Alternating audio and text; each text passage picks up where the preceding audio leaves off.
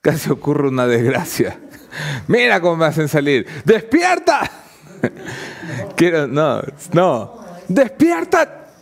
No. Chema. No, ok. Mira, Nando. Nando, mira estos cables, Nando. Mira, mira, solo quiero que veas y sientas vergüenza de cómo me salir. Si ustedes no están viendo esto y nos están escuchando por Spotify, buenos días, buenos días, buenos días. Nando me tiene aquí eh, horrible como siempre. Ya, ya mis padres me hicieron feo, pero Nando me saca eh, todo desordenado. Bienvenido, buenos días. Hoy es miércoles 12 de octubre del año del Señor 2022. Ya no le dicen Día de la Raza el 12 de octubre, ¿no? ¿Cómo le dicen? Eh, Porque ahora es mala palabra decir Día de la Raza. Descubrimiento de América. Descubrimiento de América. Tampoco puedes decir descubrimiento porque no se descubría, dicen. Es que todo, ahora hay que ir así con pinzas. Uno no puede usar el lenguaje castellano así a las anchas. Eh, bueno, 12 de octubre, feliz día del 12 de octubre, que es el cumpleaños de Logan, además. Ah, feliz Logan, cumpleaños a Logan. mi querido Logan. Démosle, ponnos triple pantalla para decirle a Logan un feliz cumpleaños. Vamos a hacerle. Feliz cumpleaños, Logan. Feliz cumpleaños, Logan. Cumpleaños, Logan. Muy bien. La bienvenida a todos ustedes. Eh, es miércoles 12 de octubre. Es un día importante en la República. Algunas cosas están pasando. Pipo Lazo ha dejado de ser ministro de Comunicación. Ayer te lo contábamos mientras este programa se transmitía. El ministro Diego Ordóñez niega sus comunicaciones con el narcotráfico. Las comunicaciones remitidas por la defensa de quien en vida fuera Leandro Norero eh, y que tenía un intercambio de mensajes con el señor Ordóñez, además de, de una serie de conversaciones que, si el teléfono y los abogados existen todavía, va a ser revelada en algún momento.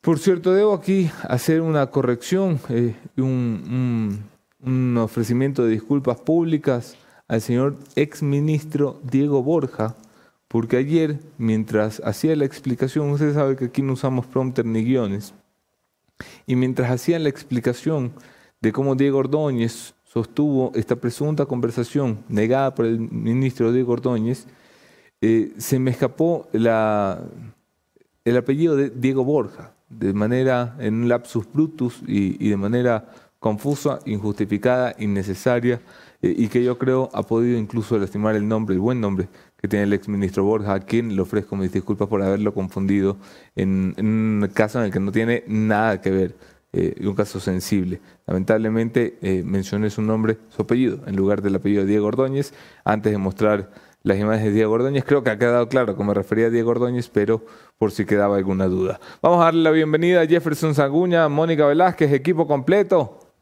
Buenos días. Moni, amigas y amigos de la posta, bienvenidos todos. Qué gusto poderlos tener ya por acá y qué bueno que estés por Así es, muchas gracias Jeff. Qué alegría de acompañarlos nuevamente aquí en Café La Posta, como cada mañana. Gracias por sus mensajes, por estar pendiente y, y ayer ha estado muy tenso, ¿no? En la Estuvo situación. tenso el ambiente. Sí, sí, sí, estuvo Sí, yo lo vi ya en la noche cenando. No lo pude ver en la mañana, pero Tenso estuvo. Tenso, Todos estábamos así. Hoy vamos a tener un programa relajado entonces. Te relajados. mostramos los chats de Pipo Lazo. No, mentira. No, ya dejen descansar a Pipo Lazo, en paz descanse. Les contábamos, eso sí, por qué se fue Pipo Lazo. Siempre después de agradecer a los que hacen posible que nos encontremos aquí cada mañana. Puf. Empecemos. Por supuesto, agradecimiento especial para la Universidad Ecotec. Recuerda que en ecotec.edu.c vas a encontrar 29 carreras de pregrado y de posgrado para cumplir tus sueños, alcanzar tus metas con metodología 100% en línea. 100% en línea. Si decías hacer historia, tienes que hacerlo en Ecotec. Eh, Pipo Lazo. Pípolas. Nos comunicamos con el comunicador Bernardo Reynoso. Buenos días con casi todos. Aquí ya para ver Pechar a Jeff. Ya están, la gente se está preparando para Ay, ese mágico momento cierto, en el que peso. muchas gracias. en el que Jefferson Jeff. va a hacer 20 flexiones de pecho. Es, es un momento que todos esperamos con, eh, con esmero. Pipo Lazo. ¿Por qué se va Pipo Lazo? Porque en teoría la carta dice que él se va. No Eh, por pero Pipo Lazo no se va, no, se- no- no renuncia, lo renuncian. Daniel Roa, hola desde Loja, saludos, es bueno verlos a todos juntos. A Pipo Lazo lo renuncian por el fatídico incidente en el que el presidente de la República mata a una policía que estaba viva. Esto suena muy frívolo, como lo estoy diciendo, pero es así. Había una servidora policial que era emblema de la Policía Nacional porque fue víctima de un atentado.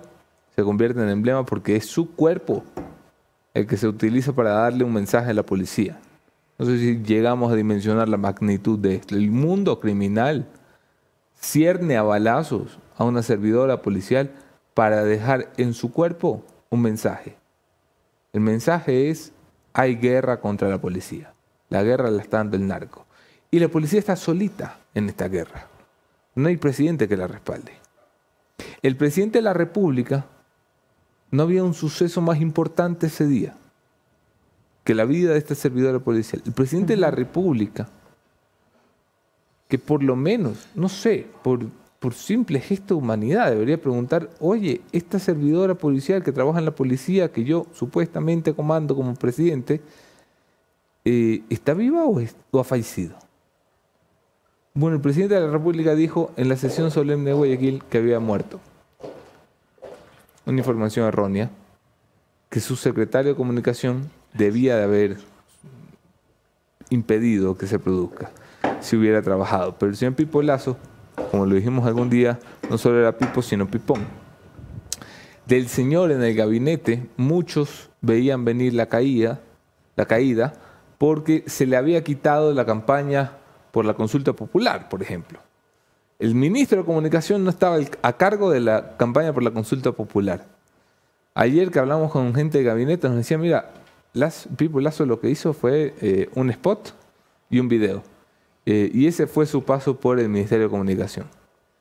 Yo le agrego también que mandó una carta a la posta y que la mandó a publicar en medios de comunicación incautados a la vieja usanza.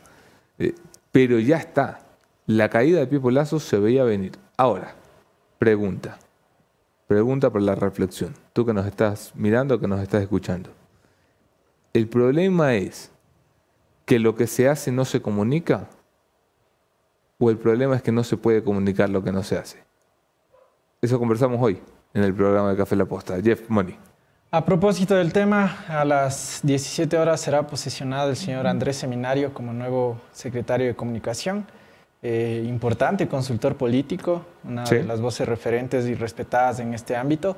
Así que vamos a estar pendientes del trabajo que vaya a realizar Así dentro de la. Secretaría de Comunicación. Tremendo reto que le toca a Andrés Seminario por justamente la crisis institucional y la crisis comunicacional que tiene el gobierno actualmente. Una- un gran reto sin duda y pues vamos a estar atentos al desarrollo de su trabajo. A mí me llamó mucho la atención porque sí, el señor Seminario sí ha sido también crítico con el gobierno, eh, pero veamos. Bueno, pero necesitas eso también, Claro. la parte, o sea, la parte opuesta. Sí, sí, sí, en buena está hora. O sea, a mí me sorprendió, pero en buena hora. Veamos cómo se va desarrollando. Bien, vamos con más. Eh, vamos a pasar a la revisión de los hechos con las principales portadas de los diarios, recordándoles que para esta mañana tendremos dos invitados. Nos estaremos hablando precisamente sobre el rumbo del gobierno a partir de, la- de su comunicación y sus acciones. Con dos de nuestros entrevistados estará con nosotros el señor Blasco Peña Herrera, titular de Market, y también estará Pedro Donoso, titular de la firma iCare. Así que todos atentos al programa del día de hoy. Vamos con la revisión de los hechos y las principales portadas de los diarios. Bienvenidos todos de esto es En Caliente.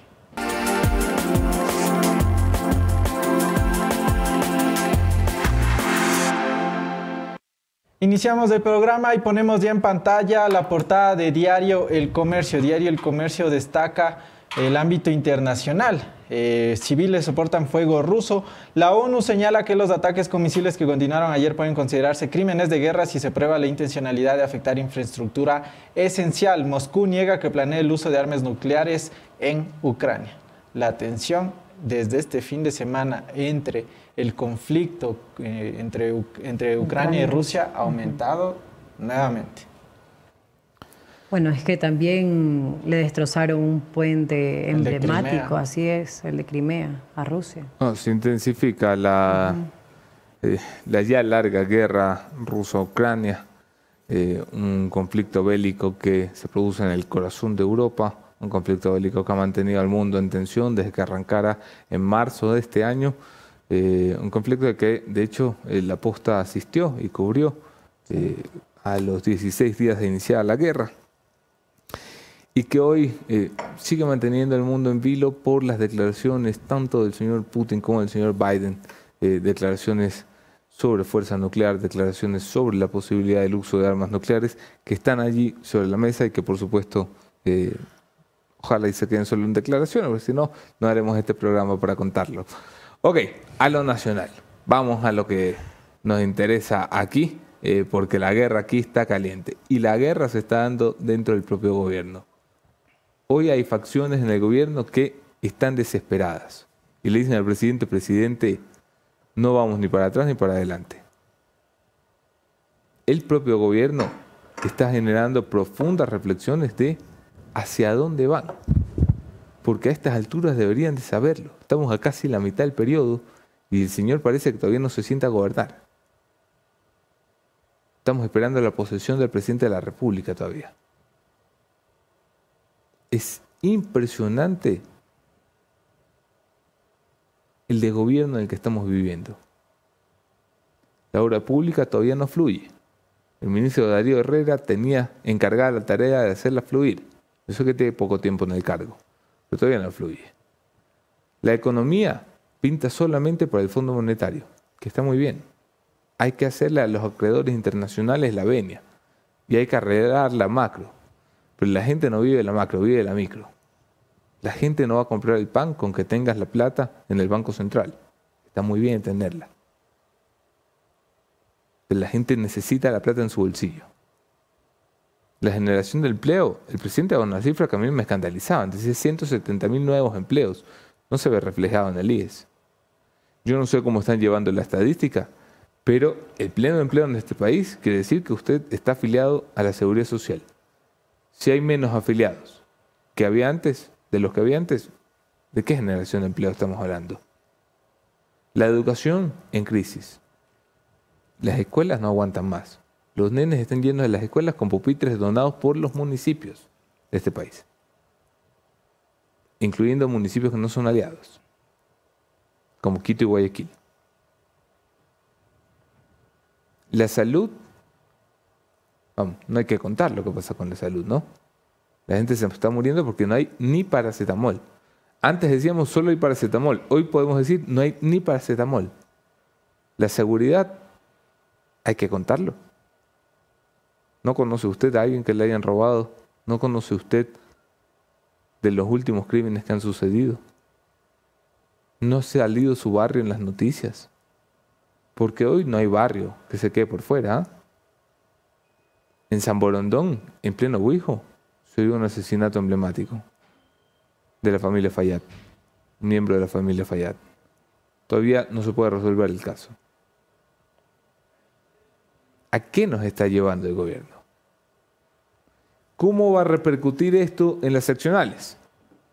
Son preguntas que tendremos hoy el señor eh, Blasco Peña Herrera vendrá a presentar encuestas eh, esta mañana. Oiga, dígale a Blasco que nos comparta las imágenes para poderlas eh, ponchar, porque si no es muy feo esto. y el señor Pedro Donoso, que es probablemente de los consultores políticos más importantes que tiene el país, estará con nosotros para tratar de entender dónde se perdió el rumbo. ¿Se puede corregir? ¿Estamos a tiempo? ¿Qué va a pasar? De esto y más hablamos. Mónica Jeff. Continuamos con la siguiente portada de Diario El Universo. Operativos en socio-vivienda se intensifican. El Grupo de Operaciones Especiales GOE se unió a este control en la zona que registra delitos de microtráfico, sicariatos y secuestros extorsivos. Justamente ayer eh, se publicaba en redes sociales, fuera de un colegio estaban los estudiantes protestando. Sin delincuentes ingresaron a robarles a los estudiantes los celulares.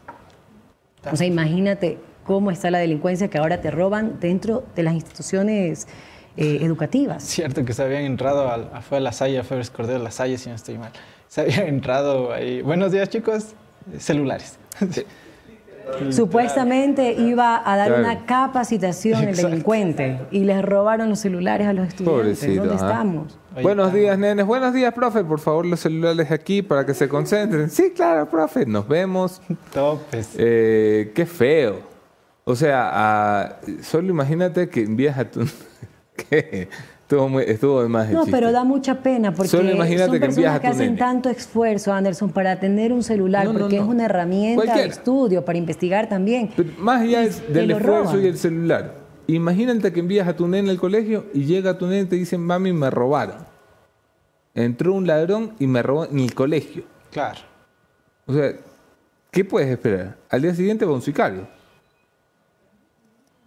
¿Y qué va a hacer el gobierno? El presidente va a salir a dar condolencias, porque es un presidente que se tenía que haber hecho cura, no presidente.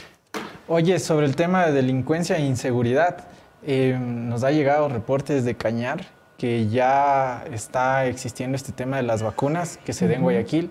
También ya lo están reportando en Cañar. Evidentemente la gente está preocupada ya y pues piden eh, a las autoridades que, que se hagan presentes porque ya en las escuelas y colegios desde ya están eh, presionando e intimidando a la gente con las famosas vacunas. Y hay que tener muchísimo cuidado con los jóvenes porque Sí. he escuchado varios reportes, tanto en Manabí, ahora en Cuenca, que están secuestrando a jóvenes de 14 años. Es impresionante. O sea, Entonces, ¿dónde estamos? Ya no puedes salir o, o tu hijo no puede salir con tranquilidad por este miedo de que algo le vaya a pasar.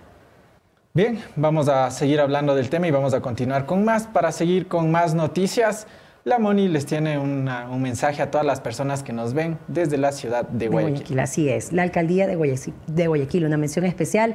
La alcaldía de Guayaquil presenta su ampliación, su aplicación Mi Muni, eh, una app donde podrás acceder a servicios municipales, reportar incidentes en tu sector, información sobre obras, inscribirte en programas municipales y enterarte de todos los eventos que la ciudad eh, necesita ¿no? o, tiene. Descarga ya la app Mi Muni en la App Store o en Google Play. El bienestar de la gente se siente Alcaldía de Guayaquil. Marcio Palacio, saludos desde Cuenca. Daisy Garzón, ya llegué, saludos desde Pensilvania. Henry García, buen día a la provincia de Los Lagos. Melanie Vallas, Andrés, buen día a los que conforman la posta. Realmente agradezco tu periodismo. Estamos en un país de miedo y este país inevitablemente corrupción y lo único que hacen es culpar a Correa, dice Melanie. Gracias, Melanie, eh, querida por tu mensaje.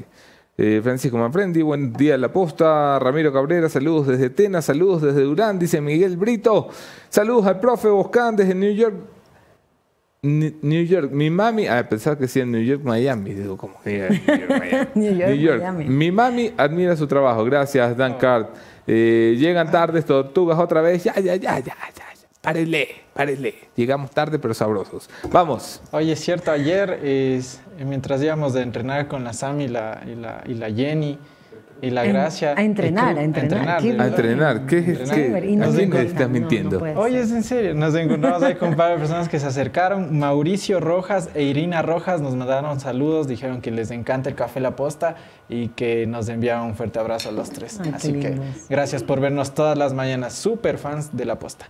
Ok. Bien, vamos a continuar con más. Siguiente y última portada de Diario, el, eh, de Diario Expreso que destaca el tema de el- ya lo, que va a ser de cara a las seccionales del ojo electoral, la violencia aflora soluciones variopintas, desde construir una cárcel hasta administrar la penitenciaría. Son varias de las propuestas que se ofrecen en todos los candidatos que están apostando ya a la, a la reelección o pues a tratar de llegar a algún puesto, alcaldía, prefectura, concejalía, algunos de esos puestos. Así que empiezan ya hacer promesas que no están dentro de sus competencias, pero la idea es captar voto de quienes les crean. Claro, esas captar propuestas. vo- votos a como dé lugar, A ¿no? como de lugar. Este, unos dicen que quieren construir una cárcel, otros que quieren administrar la penitenciaría, pero que en realidad lo cumplan, hay que ver. no ¿no? van a poder, solo es el tema de, de seguir ahí. Bueno, hay alcaldes que habrían construir una cárcel y meterse en ella, ¿no? Eh, es Sí. verdad, Sí, claro, como Pablo Escobar. Eh, a ver, la seguridad es el tema. Va a venir Blasco Peñarrera, seguramente nos trae datos de los temas de principal interés de los ciudadanos. Pero la seguridad es el tema.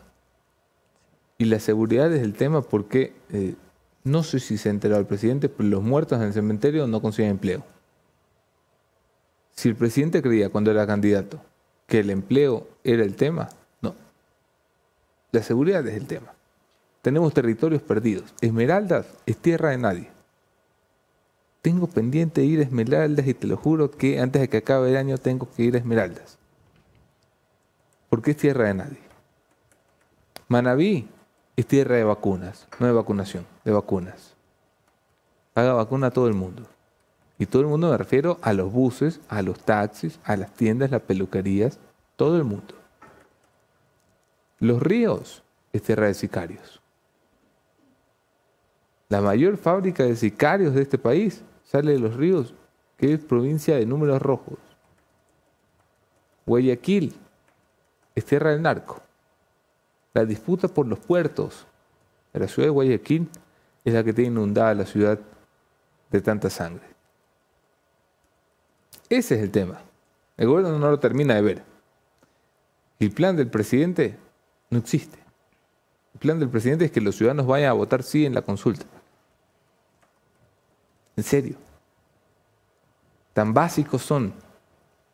Sigamos.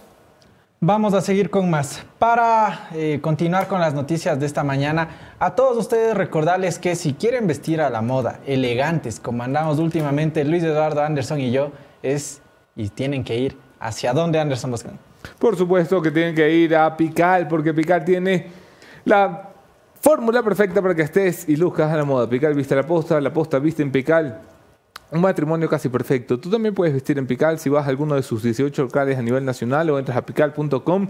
Recuerda que no solamente viste a estos feos pero mejor vestidos, sino que también viste a la selección ecuatoriana de fútbol que estará en Qatar 2022. 2022, pilas, se acerca el mundial. Acá los que amamos del fútbol estamos contando ya para. Te que- deben enviar a Jeff al mundial. Eh, dijo Anderson que sí, así que Bueno, pilas. ojalá, ojalá nos que lo vamos para. Qatar. El reto Colasil.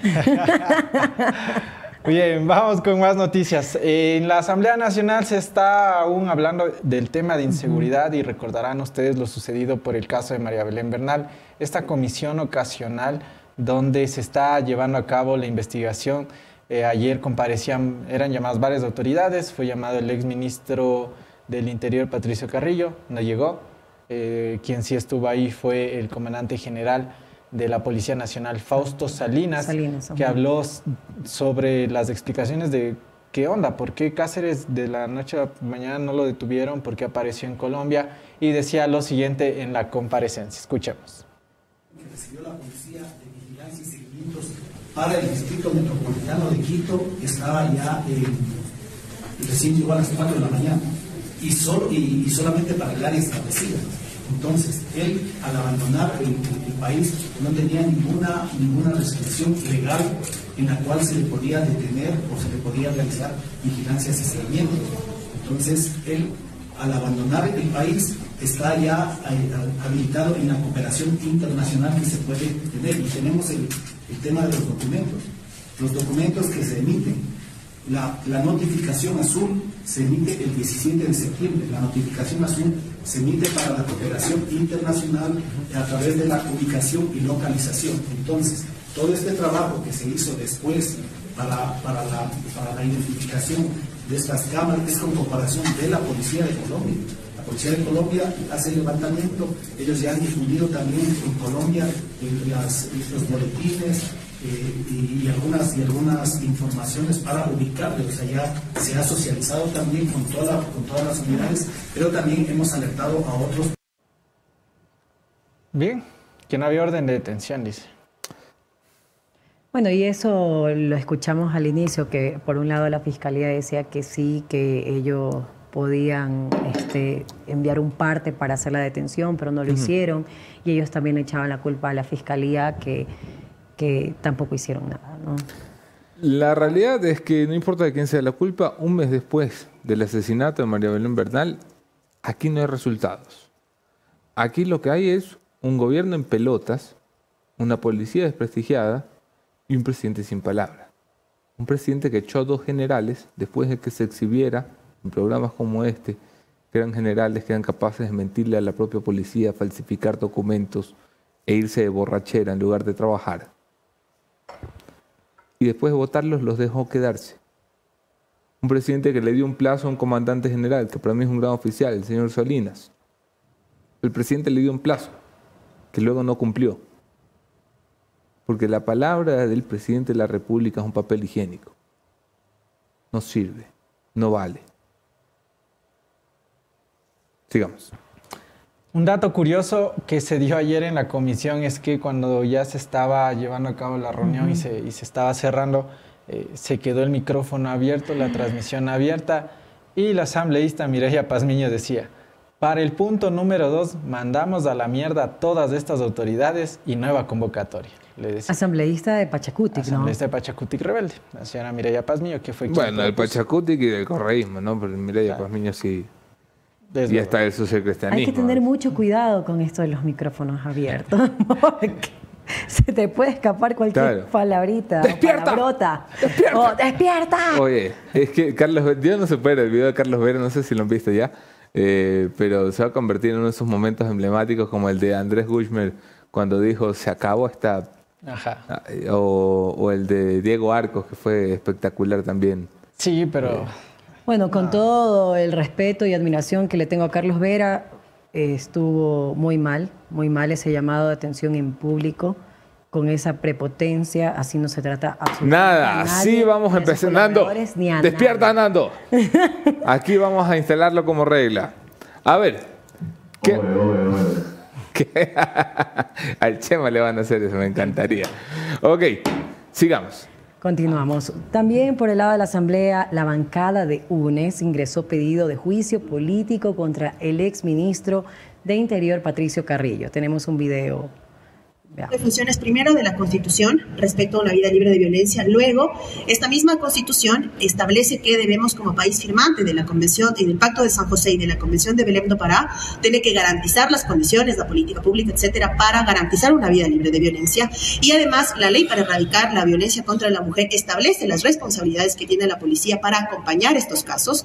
Entonces, hemos evidenciado allí eh, ese tipo de incumplimientos. Al incumplir la Constitución, un funcionario tiene que responder. Ahora sabemos que ya no está en el ejercicio de su funcionarios públicos en el rango de Patricio Carrillo tienen hasta un año después del ejercicio de su cargo para ser eh, juzgados políticamente y como les digo buscamos sentar un precedente. La violencia no puede naturalizarse, no podemos tratar de convivir con esto y verlo como normal, mucho menos cuando pasa en una escuela de policía y mucho menos cuando se trata de otorgarle a otras instituciones la responsabilidad. En esta mañana ha dicho el comandante Salinas que la culpa es de la Asamblea por no reformar las leyes, cuando en realidad lo que está pasando es que hay una sargento de- detenida, una mujer muerta y una madre pidiendo justicia. Y los demás han sido meras sesiones administrativas. Por lo, por lo tanto, hay que escalar esto a otro nivel de análisis, a otro nivel de investigación y que la Asamblea Nacional esté a las órdenes para sentar un precedente, vuelvo y repito, y que la violencia no se naturalice, mucho menos la violencia contra la mujer. ¿Por qué solo Justamente porque él estaba a cargo del Ministerio del Interior y esto ocurrió en la policía a cargo del Ministerio del Interior, en una escuela de policía.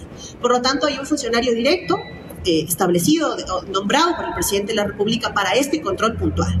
El resto se verá también porque hay que, digamos, tomar en cuenta el trabajo que está haciendo la Comisión Ocasional, que también tendrá sus propias conclusiones, pero en este caso puntual estamos hablando de una estructura policial que tiene que dar una respuesta y, por supuesto, quien estaba a la cabeza en este momento, en ese momento era Patricio Carrillo.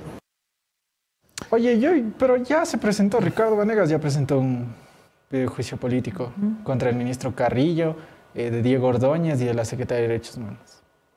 Bueno, eh, ojalá y se apruebe. ¿Qué te voy a decir? La verdad es difícil de saber eh, qué va a pasar en la Asamblea. La Asamblea se mueve constantemente. Entiendo que ya hay convocatoria de Virgilio Saquicela a sesión plenaria. Eh, me, me confirma Jefferson Sacuña porque ayer vi una convocatoria de Virgilio eh, de continuación de la famosa sesión que quedó suspendida. No sé si, si se logró confirmar aquello, pero en el caso de que lo es porque, bueno, ya van a resolver el, el tema. Eh, el ex ministro del Interior, por supuesto, tiene un año para ser procesado, eh, procesado Sí, se va a políticamente. continuar, perdóname que te interrumpa, se va a continuar el jueves 3 y 30. de ver que no estoy tan mal informado como parezco. Eh, la convocatoria. La gran pregunta ahora es, ¿convoca porque tiene los votos O convoca para ya, o convoca para ya perder? ya perder. Yo creo que perder. Ten- faltaban dos votos. Faltaba uno. Dile. Faltaba uno. ¿Tienes otro más? Sí, sí, sí, faltaba uno. Por eso te digo, convoca porque tiene los votos. De esto hablamos mañana, ¿ya? De esto hablamos mañana. Ay, ay, ay. Hay, hay que mirarlo, ay, ay. porque mañana va a ser la sesión. Suda la judicatura. ¿Qué decía el ministro de Gobierno Francisco Jiménez, que era otro de los protagonistas de la jornada de ayer?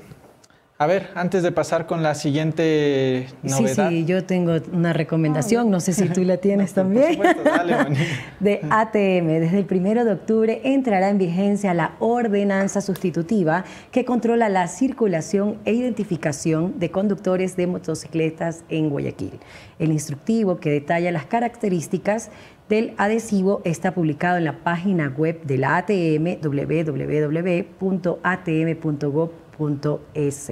La ATM insta a la ciudadanía a tomar en cuenta la nueva disposición y el plazo para acatar la nueva medida. Ah, seguimos hablando en el tema de transporte, porque ayer el ministro de Gobierno Francisco Jiménez decía que todo Belén con los transportistas, que no va a pasar nada, que no va a haber paro, así que escuchemos las declaraciones del ministro. Semana pasada, el 4 de octubre para ser precisos, nos reunimos con los funcionarios del gremio transportista, con la presencia del señor presidente de la República, de los funcionarios de, de, Juan, ministro del Interior, con los funcionarios del Ministerio de Transporte y Obras Públicas, de la ANT, del ECU 911, y estuvimos discutiendo largamente sobre los problemas que aquejan al sector. Ellos, ustedes, saben que nosotros hemos sido siempre un gobierno de puertas abiertas, que hemos sido siempre un gobierno con capacidad de autocrítica y que tampoco desconocemos los momentos que vive el país, particularmente en materia de inseguridad, que era la razón principal de la reunión. La, la, problemática en materia de seguridad y por supuesto las preocupaciones que con justicia todo el gremio tiene respecto a este tema y por cierto nosotros también como gobierno. Hemos acordado que no se va a realizar ningún tipo de plantón, ni menos aún de movilización, primero porque es un desgaste innecesario, ya que nosotros siempre hemos sido un gobierno que ha apreciado el apoyo de ustedes. Hemos sido un gobierno de puertas abiertas que ha colaborado permanentemente con el sector de la transportación, con el gremio de transportistas y lo vamos a seguir haciendo. Pero entendemos también los problemas que aún mantiene el sector y las necesidades de mantener una coordinación muy estrecha. En función de esa reunión y de los criterios que ahí se vertieron, quedamos en algunas cosas que ya las ha referido eh, el ministro del Interior, Juan Zapata, no tengo problema en volverlas a referir. Primero que se vamos a retomar la mesa técnica que hoy pues como la denominación de mesa de diálogo está un poquito más difundida, podríamos llamarle también mesa de diálogo, pero al final del día los membretes son secundarios. Lo cierto es que nos vamos a reunir, vamos a retomar las reuniones con el gremio de la transportación, con sus diferentes dirigentes, en una mesa que será liderada por el ministro del Interior, para ir monitoreando cada 15 días los avances, los problemas, las regulaciones y sobre todo las trabas burocráticas que aún se mantienen en el sector. Esta fue una declaración famosa del ministro ayer porque decía que eh, no tenía cifras, pero que la, las muertes violentas no habían subido. Sí, justamente hay un video que lo podemos ver en este momento para ahí comentarlo. En lo que respecta a las estadísticas, oh, ahorita pues no tengo precisiones, eh, pero no ha habido incremento de hechos delincuenciales y no nos olvidemos que del 100% de hechos delictivos que se producen hoy, el 80% está relacionado con el crimen organizado transnacional. Y ese es un criterio que tenemos que tener claro, el 80%. Por lo tanto, allí tenemos un elemento muy definido de por dónde van las cosas y cuáles son los problemas. En cuanto a hechos delincuenciales comunes, no ha habido incremento, sino estabilidad y en algunas provincias reducción de esos hechos delincuenciales comunes. El mayor problema del país en lo que tiene que ver con la seguridad está relacionado con hechos que se refieren a la criminalidad organizada in- internacional. Y es en función de eso que estamos tomando decisiones. Bueno, a los dos años de gobierno, el señor ministro eh, Pancho Jiménez se ha enterado que las muertes es- son provocadas por el narcotráfico. Le ha tomado dos años llegar a tan brillante conclusión al ministro de gobierno. Me preocupa. ¿Cuántos años les va a tomar llegar a la conclusión de cómo enfrentar el narcotráfico? Porque les ha tomado dos años entender lo que les hemos venido diciendo desde que son candidatos. No sé si se acuerdan que fueron candidatos e hicieron campaña. Y les decíamos, oigan, el narco está empezando a marcar los territorios en la calle. Y el señor presidente decía, sí, sí, sí, sí, lo tengo todo resuelto. Lo tengo todo resuelto. Un año y medio para esta tontería. Un año y medio para esta obviedad. ¿No le da un poquito de vergüenza al ministro Francisco Jiménez salir a quemarse de esta forma? Yo entiendo que él es ministro para inmolarse por el presidente. Pero es que se va a inmolar hasta los huesos. Este es un presidente que no tiene un plan. Y lo más sano sería reconocer el país. Miren, el problema es muy difícil. La verdad es que no estamos preparados para esta vaina. ¿Qué tal si lo resolvemos entre todos? Porque solitos no podemos. Jeff Money. O sea, yo lo que veo en esta rueda de prensa, grandes errores. Primero, el que no tenga estadísticas. ¿Cómo un ministro de gobierno va a dar una rueda de prensa, una rueda de prensa sin tener números, sin tener la información? Después, eh, que no se ha incrementado eh, los hechos delincuenciales, las muertes violentas. ¿Dónde vivimos o dónde vive él? Porque nosotros vivimos el día a día y lo vemos y estamos pendientes de las redes sociales y se están publicando. Creo que el señor no tiene redes sociales. Después, que todas estas muertes violentas tienen que ver con, el crimen organizado. ¿Acaso Verónica Songor tuvo algo que ver con el crimen organizado? ¿Acaso María Belén Bernal tuvo algo que ver con el crimen organizado? No sé dónde vive el señor, la verdad. Declaraciones que dejan mucho que pensar y pues también ustedes pueden sacar sus conclusiones al respecto. Vamos a seguir con más para ya pasar a la entrevista de esta mañana y para dar paso igualmente a la siguiente novedad, recordarles a todos ustedes que mi vida mejoró desde que uso los productos de BioAmiga, pero sobre todo el shampoo y el acondicionador a base de cannabis. La mejor solución tiene los mejores extractos naturales, pero sobre todo cannabis, que es el origen de todo, para que tu cabello esté mejor, fuerte, sirve para todo tipo de cabello grasoso, seco, todo, todo. Fortalecido, hidratado, te crece rapidito. ¿Qué más? Está, es, verdad. Anderson utiliza shampoo cannabis y que te crece, más rápido. Está bien. Yo nunca pensé decir cannabis delante de mi mamá que ve el programa, pero cannabis. Recomendado cannabis, shampoo cannabis para que te crezca rapidito, según la Moni. Eh, Gracias a los ¿Cuántos años tienen? ¿Qué tienen? ¿Cinco años? yo no, sé, Jeff se sonró. No pueden decir crece rapidito porque ¿qué le pasa? ¿Qué va a pensar el señor Pedro Donoso que es tan serio y formal? A Pedro le vamos a dar shampoo cannabis. Eh, le vamos a dar shampoo cannabis para que se lo prenda. Ya, ok, eh, vamos, sigamos. Gracias a los productos de Bioamiga. Para más información, www.cannabis.es. Vamos a continuar con más noticias de lo que ha acontecido precisamente en las últimas 24 horas y pues de todo lo que está también llevándose a cabo. Es necesario hablar de eh, la salida, bueno, íbamos a mencionar de Carlos Ver, pero creo que, creo que no. Creo que está de más. Creo que ya la Moni lo ha dicho. Comparto todo lo que dijo la Moni. Muchas este, gracias. ¿Retweet? retweet, totalmente. Ya. Eh, ¿Qué íbamos a mencionar? ¿La salida de Pipo Lazo? No. ¿La, salida de quién? No, íbamos a hablar sobre Carlos Vera, literal, el, tema que mandaste, el, el video que mandaste. Eh, ya, ya, okay. ya, ya no quiere. Carlos Vera pegó una puteada. ¿Cuál es la noticia? Le ha hecho 30 años, hermano. No había Ecuavisa cuando tenías 10 años. El apuntador, el, apuntador. Oye, que si es una joda que el apuntador falle. Es no, no, es, un, una joda, loco. O sea, cuando se acaba el apuntador, problemas. Vamos. Ayer, ayer la posta hacía una encuesta. ¿Cuál fue la peor jalada de Pipo Lazo en la comunicación del presidente Guillermo Lazo? La entrevista en TC, Lazo en el aeropuerto. No sé si recuerdan que el cabello estaba. No lo voy a recordar. el peor mensaje de la nación de la historia. El peor. El peor mensaje. El discurso en Guayaquil donde mata a una mujer policía que todavía está delicada de salud, pero no está muerta, y también llevar a los niños al mundial.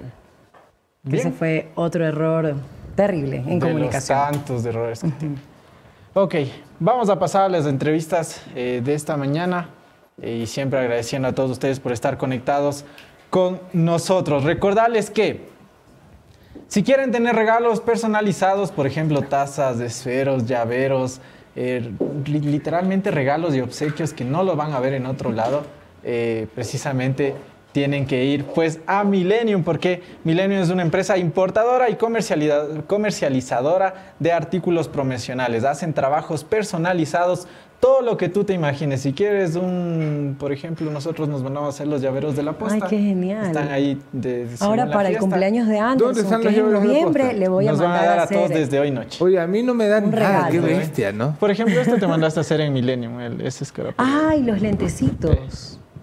Voy a mandar a hacer de la posta. Ah, muy bien. Ya, ok. Vamos con las entrevistas de esta mañana, como les habíamos anunciado, eh, el análisis respecto a lo que está aconteciendo, las cifras recientes en torno al gobierno nacional, la aceptación, el- la desaprobación también. Sobre todo lo que está pasando, lo hablamos en estos momentos, nuestro primer invitado, el señor Blasco Peña Herrera, titular de Market. Bienvenidos todos, esto es Café La Posta.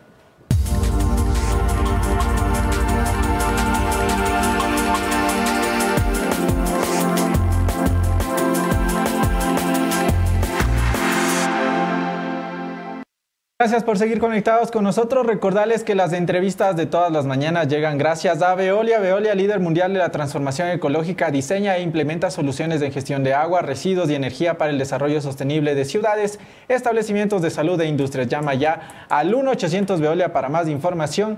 Gestión integral del agua, gestión integral de residuos y la eficiencia energética la tienes solamente con Veolia. De esta manera, iniciamos las entrevistas de esta mañana. Anderson Boscan, tomas la posta. Ok, Blasco Peña Herrera, no solamente un encuestador eh, de reputación del país, sino un buen amigo de la casa, a quien me da el gusto de volver a ver. Blasco, bienvenido. Muchísimas hace gracias. tiempo mi no pasas por aquí, porque hace tiempo no hay elecciones, hombre, solo te llaman en elecciones, son interesados los medios de comunicación. Así es. No. Muchísimo gusto de estar aquí nuevamente, Anderson.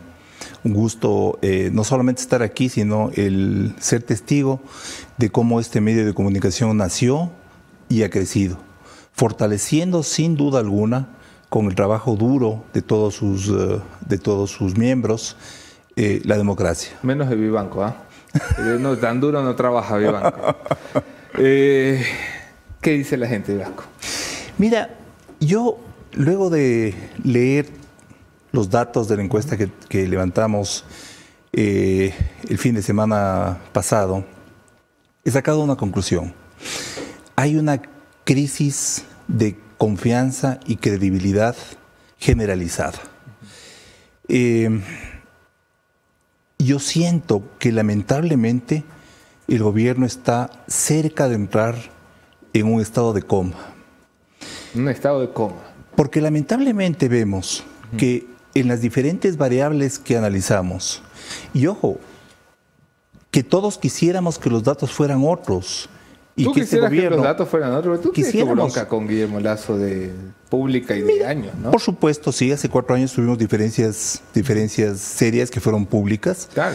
pero eso Con jamás... carta y todo, me acuerdo. Claro, cartas, Casi sí. sean puñetes, no sean puñetes porque ya Guillermo está mayorcito. Mira, lo personal jamás ha, afectado a mi trabajo profesional. Sí, sí. Ese fue un tema personal por unas declaraciones justamente que eh, se produjeron en, en el contexto de una entrevista en Castigo Divino, que yo pensé que tenía la obligación en ese momento de realizar una aclaración. En todo caso, te digo, todos quisiéramos que los datos fueran buenos, que este gobierno, que a este gobierno le vaya bien, porque en la medida en la que a este gobierno le va bien, a todos nos va bien. Correcto. Lamentablemente, lo que estamos viendo es que en este casi año y medio se han sucedido una serie de errores que han convertido un gobierno que tenía unas expectativas muy altas de ser un gobierno eficiente sobre todas las cosas, porque esa es la percepción que, que tenían quienes votaron y quienes no votaron por Guillermo Lazo, se ha convertido en un gobierno que lamentablemente ha generado o genera una decepción profunda en todos los estratos, en todos los grupos sociales de nuestro país, porque esto ya no es solamente un tema de, de ideologías, no es un tema de posición política, ni de edad, ni de estrato socioeconómico, es generalizado. La decepción sobre todas las cosas, sobre esa, sobre esa esperanza que teníamos de elegir a un presidente que, gústenos o no, tenía la imagen de ser una persona eficiente. Ok. Una encuesta que es una fotografía de un momento, eh, en un momento como este lo que hace es ponerle un termómetro al estado anímico de la nación y el estado de confianza de la nación en sus instituciones, en sus representantes. Y luego se lo puedes trasladar incluso a una intención de voto que es al final lo que muchos buscarán más cercano a las elecciones. Pero en este momento lo que tratan de medir eh, los profesionales como tú, y me corriges si me equivoco, es cuál es el estado de la nación en cuanto a confianza, en cuanto a credibilidad, en cuanto a aceptación.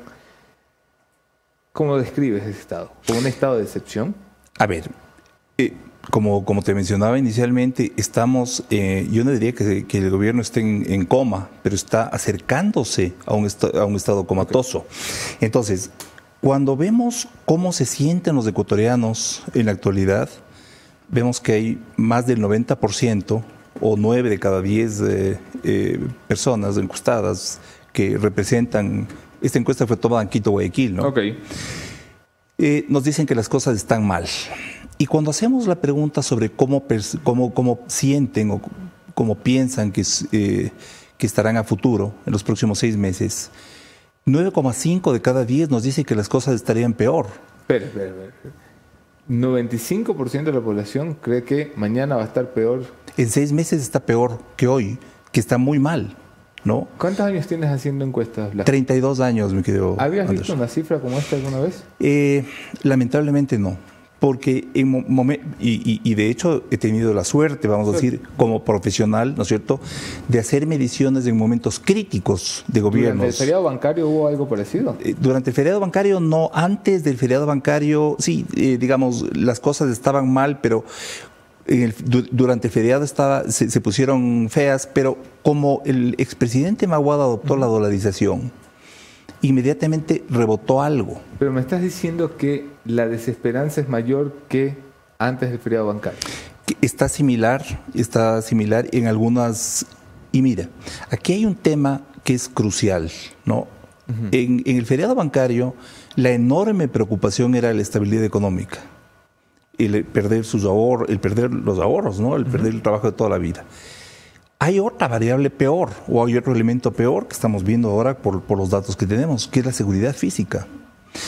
Eh, la seguridad de la ciudadanía, la seguridad de las personas, eh, o la inseguridad más bien dicho, siento yo, haciendo una interpretación de lo que he podido leer eh, luego de analizar la encuesta, que tiene una afectación mucho más profunda, inclusive que la falta de empleo, que el alto costo de la vida, o que, o que el, no tener... Eh, eh, con, con tu venia, Blasco, nos has compartido el documento de la encuesta y con tu venia eh, vamos a ir poniendo, según vamos conversando, la, la, estadística para que la gente la vaya mirando. Pero esto que reflexiona Blasco Peñarrera está vinculado a los, las principales preocupaciones ciudadanas, que es una pregunta siempre clave. La inseguridad, yo recuerdo que hubo un momento durante el correísmo en el que la corrupción trepó del puesto 9 al puesto 2 y luego al puesto 1. Durante el morenismo eh, trepó la pandemia, la salud. Eh, durante el lacismo lo que ha trepado es la inseguridad, que siempre estuvo en el 3, en el 4. Eh, hoy creo que lo tienes reflejado en el primero. Vamos a poner la tabla, la estética y luego Blasco lo comenta. Ok, ahí la tenemos. Eh, inseguridad. ¿Cuál es el principal problema que tiene nuestro país actualmente? o 58% cree que es la inseguridad. Y aquí, y aquí eh, cabe mencionar, mi querido Anderson, que los problemas que estamos, eh, que, que, están contemplados en esta tabla, que están incluidos en esta tabla, todos son, todos son son preocupaciones mayores, ¿no? Porque estamos hablando de la inseguridad, del, del, eh, desempleo, de la falta de empleo, la corrupción. Eh, esto es verdad. Yo nunca he visto algo como esto. Eh, mira que me dedico a esto hace algún tiempo ya, y nunca había visto estas tres variables en primer lugar. Siempre la variable económica estuvo en primer lugar o entre los primeros tres lugares. Y hoy tenemos inseguridad, corrupción y narcotráfico como las principales preocupaciones. Y las variables económicas cuando sumamos desempleo y alto costo de vida, siempre estuvieron arriba. Siempre. Inclusive en momentos de la crisis sanitaria, ¿no? estaban muy cerca de los problemas de salud, muy cerca, porque también pasamos una recesión que todavía, que todavía la tenemos. Pero esto es dramático que seis de cada diez ecuatorianos piensen que la inseguridad es el principal problema que tiene el país. es, digamos, es la explicación ¿no? del ánimo de los ecuatorianos. Seguido con la, por la corrupción, el narcotráfico y vemos ahí un problema tan grave de, eh, de, siempre, que ha sido el desempleo y el alto costo de la vida, se desplazan hacia abajo, ¿no? dando una mapa, diría yo, dando unos caminos en un mapa estratégico que se tiene que armar, que esperamos que se arme eh, para que haya una respuesta, ¿no? Una respuesta en base a acciones que se deben tomar de manera inmediata, no solamente para controlar la inseguridad, sino para devolver a los ecuatorianos la percepción de que alguien alguien nos protege, que ese, que ese es, eh, de cierta vamos forma, a la, de eso y vamos a hablar de las instituciones también, porque eh, sé que lo tienes allí, eh, allí apuntado. La encuesta, estoy un poco choqueado de, de, ver la inseguridad, la corrupción y el narcotráfico por delante de la economía. la encuesta refleja esto porque los encuestadores le ponen a la gente, para saber cómo funciona, los encuestadores le ponen los temas a la gente para que escoja o la gente espontáneamente habla de los temas que le importan? Hay dos, hay dos maneras, ¿no? Uh -huh. La primera que, que, tú dices se utiliza y en este caso lo que hacemos nosotros es realizar un proceso de preselección de los temas con una prueba piloto okay. y luego de eso se entrega una tabla digamos, se, entrega una, se, se entregan Aquí los hay temas. 20 temas. Sí, pero, pero en, una, en una tablita que es un círculo, Okay. para que nunca salga el, un tema a la cabeza. Entonces es, es aleatorio, ¿no? No, no es que el encuestado puede ver puede responder la seguridad la inseguridad porque la inseguridad está primero. Hay, hay métodos para evitar los sesgos en esto. ¿no? Entonces, eh, los resultados que tenemos acá son, dentro de lo técnico, Eh, lo más eh, pulcros posible. Le voy a pasar la palabra a Mónica Velázquez, que tiene preguntas para ti, luego Jefferson Sanguña y vamos, vamos siguiendo el ritmo de la, de la encuesta. ¿Cómo está Blasco? Le saluda Mónica. Yo me he quedado sinceramente preocupada con estos indicadores, que el 95% de la población piense que la situación del país va a estar peor. Esto es grave y como lo ha dicho, eh, la situación del país está en coma. ¿Qué debe hacer el gobierno para mejorar estos indicadores? Muchísimas gracias, Mónica. A ver, el gobierno tiene que comenzar a gobernar. Tuvimos un inicio, eh, un inicio que cabe mencionar, inclusive mejoró las expectativas que teníamos los ecuatorianos sobre, sobre la eficiencia de la gestión del gobierno de, o del presidente Guillermo Lazo, que fue el exitoso plan de vacunación, delegado en su gran parte al, al sector privado. Pero luego de eso hubo una parada en seco, ¿no? Y Sí. el gobierno debe comenzar a gobernar y debe comenzar a transmitir que a través de sus acciones acertadas las cosas en el país comienzan a cambiar. Evidentemente el tema de seguridad es muy complejo de solucionar, pero hay cosas que no se pueden permitir, por decir que en pleno, eh, en pleno estado de excepción se festeje dentro de la penitenciaría de Guayaquil con bombos y platillos y fuegos artificiales. Todas esas imágenes que hoy día se transmiten y se reciben eh, de manera inmediata a través de la comunicación por redes sociales y por medios digitales, convencionales y no- convencionales, genera, lógicamente, una decepción, genera un sentimiento de desprotección.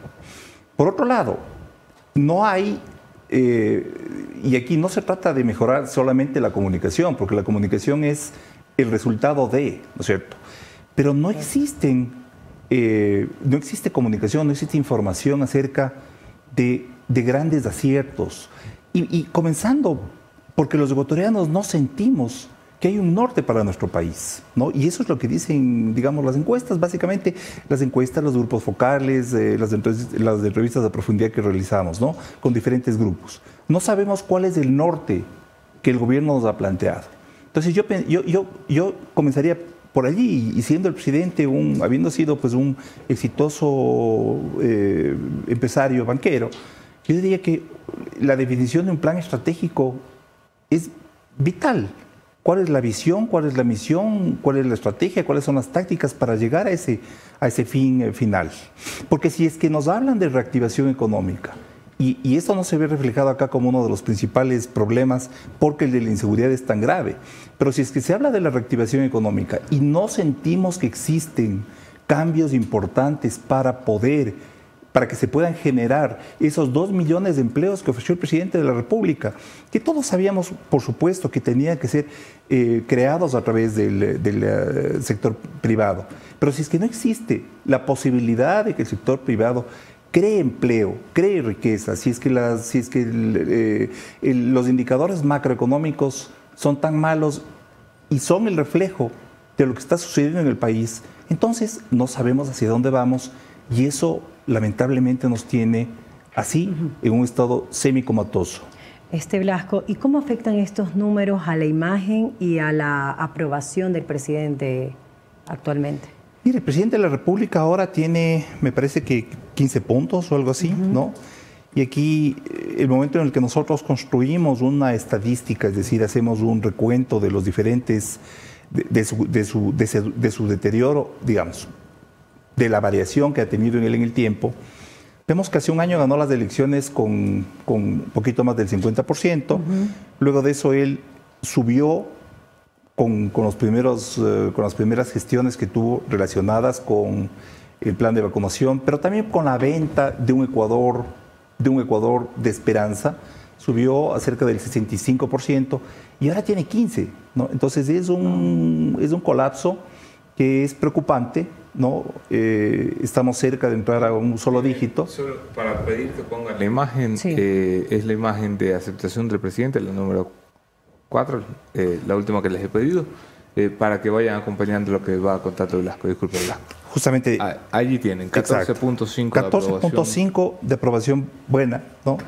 Eh, es, es un poco, es un poco mejor en Quito que en Guayaquil, eh, pero mal es del 85,5%. Entonces, un presidente que tiene 14 puntos de aprobación positiva o de calificación buena, es un presidente que no tiene que estar preocupado únicamente de cómo comunica o qué se comunica Hombre, Lucio se cayó con 20 puntos, ¿no? y Emil Mawad igual, ¿no? Eh, igual a Abdallah Bucaram, inclusive con más, ¿no? Bucaram tenía cerca de 45 puntos cuando, cuando se cayó. Eh, y aquí no queremos un cambio de gobierno, por supuesto, lo que queremos es cambios, cambios inmediatos en la conducción, en la, manera de, cómo se conduce nuestro país. Y aquí entramos a otras instituciones, ¿no? Porque, porque claro, el, gobierno, el poder ejecutivo siempre es en quien uno, a quien uno regresa a ver, ¿no? Porque es el responsable de generar cierto bienestar en la población, ¿no? O generar las condiciones para que nuestro bienestar o para que el bienestar de las familias eh, sea posible. Blasco. Pero también está la Asamblea Nacional, por Sí, decir, ¿no? justamente Sí. iba hacia, hacia ese punto. Buenos días, eh, gracias por haber aceptado la invitación. Precisamente queremos poner también en pantalla el tema de Asamblea Nacional, que como de- podemos ver, eh, sigue siendo peor que la del presidente, mala con 90 puntos y buena solo el 10%. Eh, eso para cerrar el tema de Ejecutivo Asamblea Nacional. Eh, ¿Cómo se puede entender también que dos de las funciones del Estado, eh, de los poderes del Estado, tengan este tipo de aceptación, pero ya en este punto Asamblea Nacional, tomando en cuenta que están tratando de dialogar con el gobierno para llevar a cabo, por ejemplo, proyectos como la ley de inversiones. A ver, no es raro que la Asamblea tenga una pésima calificación, lamentablemente. Pero como no recuerdo unas cifras tan, tan bajas de un de, de Poder Ejecutivo y sobre todo de todo lo que hemos analizado, tampoco recuerdo cifras altas de, una, de la Asamblea Nacional o del claro. Poder Legislativo. Eh, no están muy, muy lejos, ¿no? La, una, la Asamblea tiene el 10, el Ejecutivo tiene, el presidente tiene el 15.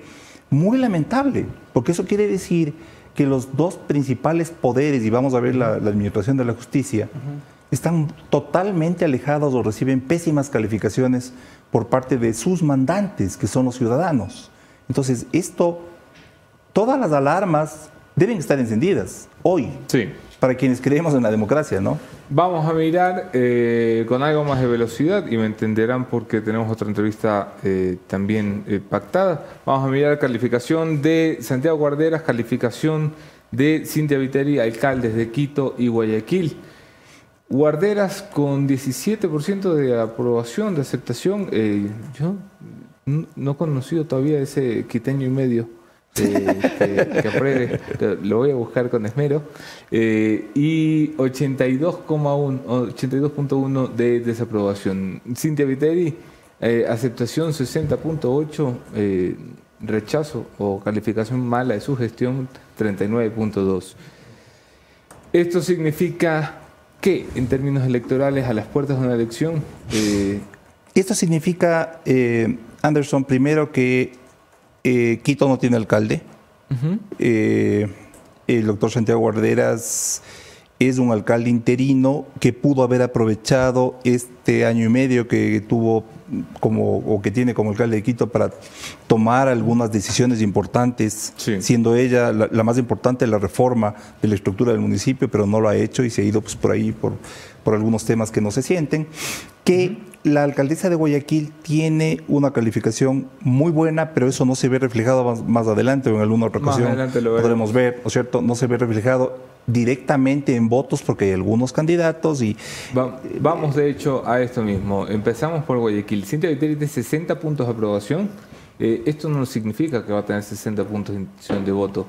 La encuesta de Blasco Peñarrera nos habla de 47.6 eh, de los que ya han tomado la decisión, que, que es otro dato importante. ¿Cuántos han tomado la decisión de por quién van a votar en la ciudad de Guayaquil? 60%. 60% eh, ya ha tomado. Y, y aquí, mira, Anderson, hay dos grandes distractores en este. diga- digamos, uno adicional, ¿no? A los que siempre tenemos, que es el Mundial de Fútbol. Sí, claro. ¿no? Digamos, tenemos la crisis, la, Claro, la mala no percepción del Mundial de Fútbol. un mes. Exacto. Entonces, aquí nos dicen que han tomado la decisión el 60%. Aquí nosotros entregamos una papeleta para hacer una simulación como tal y vemos que Cintia Viteri tiene el 47,6, Jimmy Jairal el 17,4, Aquiles Álvarez 11,3 y Pedro Pablo Duarte 2,4, que, que digamos, esto está entre los tres primeros, si es que se puede decir Sí. sí. pero ojo, estamos todavía comenzando la campaña. Esto va a cambiar. O sea, Cintia Viteri no se puede echar a dormir y decir, me voy a Cintia Viteri alcaldesa". tiene que trabajar día y noche, porque ella tiene, ella siempre será comparada, por más que se ha inventado su propio personaje y por más que ella ha hecho su propia imagen y, y su propia administración en estos cuatro años, ella siempre va a ser comparado con los exalcaldes eh, Febres Cordero y Nebot. Situación en Quito y con esto terminamos. Eh, ¿Cuántos han tomado la decisión de por quién van a votar en, En la, Quito- en la huérfana ciudad capital de Quito? En la huérfana, exactamente. En Quito él dice eh, el 66%, casi el 70%. ya sabe por quién va a votar. Dice que ya sabe por quién va a votar. Dicen Oye, que ya saben no sé que por quién van a votar. Esta gente sí que... ¿Tú sabes por quién vas a votar, Sanguña? Sí, Sí. pero mi voto es secreto. Mónica Gisela, ¿tú sabes por quién vas a votar? Bueno, yo voto aquí en Quito, pero no, no puedo revelar mi, mi voto. Están, así de- y eso, y eso Yo no les pregunto. Yo no- les pregunto si saben por quién va a votar. Me interesa por quién vota. Y aquí sí hay una diferencia, ¿no? Cuando vemos, cuando vemos, eh, cuando hacemos un análisis de estrato socioeconómico, ¿no? Que es la suma de lo social, económico, educativo, vemos que en, en los estratos altos hay mayores niveles de indecisión que en los estratos bajos. Y eso es lógico, ¿no es cierto? Disculpa, allí el estrato alto, ¿cuál es? El estrato alto, El A. el A, ajá. Entonces, Eh, eh, me estás diciendo que el 0% del estrato alto va a votar por Yunda. Eso, es, eso es lo que salió de en la muestra, ¿no es cierto? Y sí, tiene sí, sí, lógica. solo que me parece, Tiene me parece lógica. súper decidor. Sí. Eh, Jorge Yunda no es un candidato de estratos medios altos, altos, que representan únicamente el 5% de la población. Eh, Jorge Yunda tiene en esta encuesta el 17,7%. Ajá. Vemos que Andrés Páez es el candidato de los estratos medios altos, altos en este momento, ¿no? El candidato de la élite. Y él tiene más bien sus falencias en la clase D, que es en la clase baja, y está más o menos, vamos a decir, en la clase media, por eso su, ese 15% que tiene en esta, en, esta, en esta muestra que tomamos es, yo diría que deleznable en cierto punto, porque uno debe consolidar su, su eh, votación en donde más votos hay, que es en los estratos populares, ¿no? Eh, por eso lo de Jorge Yunda es muy decidor. Él como que está llegando a ese 20% que tiene. Yo no sé si es que pueda tener más del 20%, pero como que está llegando allá. Al 2022 que sacó... 20, 22 exactamente, ¿no es cierto? eh, que con eso basta en Quito, porque todos los candidatos son de 11%. O sea, Y es- 11% y es- Guayaquil es Aquiles Álvarez. Exacto. Y aquí, y aquí con 11% Con uno está... Aquiles Álvarez, por cierto. Y, y, eh, y aquí con el 11% uno está peleando a la alcaldía, porque no se puede decir descartar a Pavel Muñoz, ¿no es cierto?, con, con ese 11,8%, porque detrás de Pavel Muñoz está una estructura que sabe hacer elecciones, Claro.